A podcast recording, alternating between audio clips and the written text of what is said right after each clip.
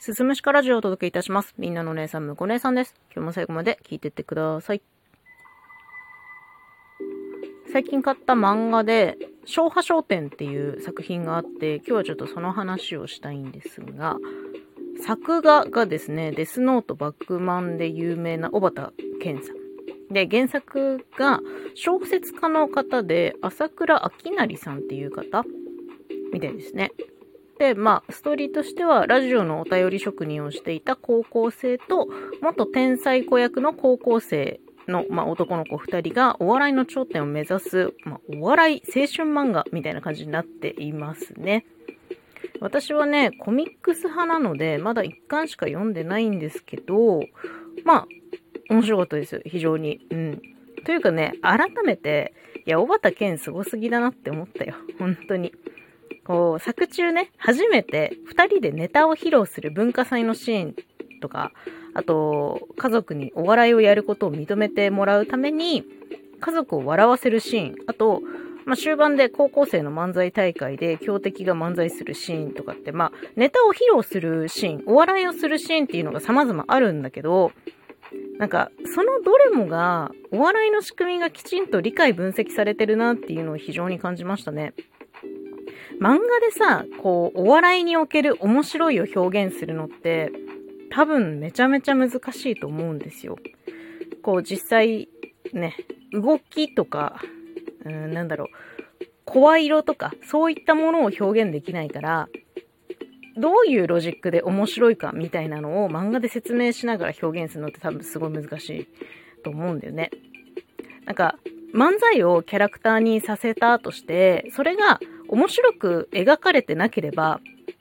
なんだろう、面白いボケて面白いツッコミでなければ、読み手側への説得力がないじゃないですか。あ、こいつはもうめちゃめちゃ漫才面白いコンビだみたいな表現の仕方だけじゃ説得力がないよね。その人たちが実際にその漫画の中で面白い漫才をしてるシーンがないと、そういうのって読み手側には伝わってこないから。だけどね、さすが小畑健先生ですね。その面白いシーンの描写がすごい上手いんですよ。なんとなくですけど、なんか、この昭和商店読んでて、あ、私の大好きなバクマンをこう、彷彿とさせる感じがありました。バクマン皆さんご存知ですかね？主人公が学生でジャンプナンバーワンの漫画家を目指す漫画なんですよ。それも、一人が作画担当して、一人が原作担当して、二人でタッグを組んで、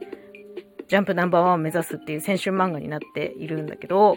まあ、主人公たちがね、描く漫画何種類もあるし、あとライバル作家がたくさんいて、そのライバル作家分のこう作品作らなきゃいけないわけじゃないですか。で、絵柄も描き分けなきゃいけない中で、それがね、もう本当自然にこなされているんですよ。